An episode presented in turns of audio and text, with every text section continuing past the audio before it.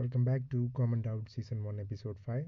In this episode, I'm coming with a new topic, and that is how do we get birthmarks and what are the type of birthmarks.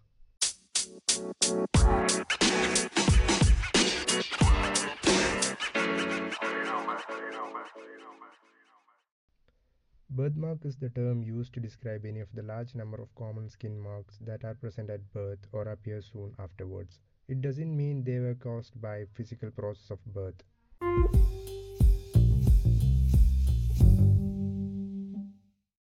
Birthmarks generally result from an overgrowth of a structure that is normally present in the skin.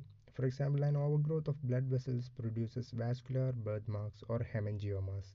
An overgrowth of pigment cells produces congenital nevi or moles.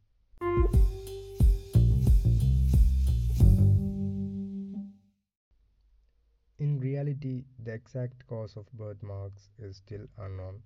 For most babies, they don't create major problems, and many birthmarks do not require any treatment.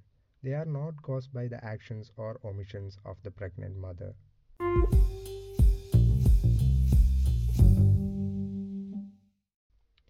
Birthmarks come in all different sizes, shapes, and colors.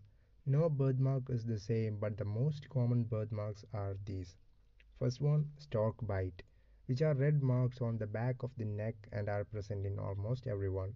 The second one is capillary stain birthmarks, which are flat, very light reddish areas typically present on the forehead or eyelids. The third one is strawberry hemangiomas, which are raised bright red areas present anywhere on the body. Fourth one, port wine stained lesions, which are dark red flat areas often present on the face.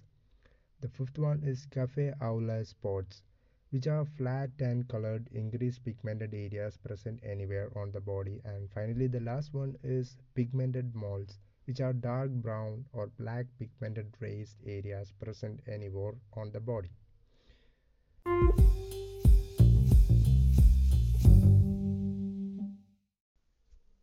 So that's it. In this episode, I covered how do we get birthmarks and what are the type of common birthmarks.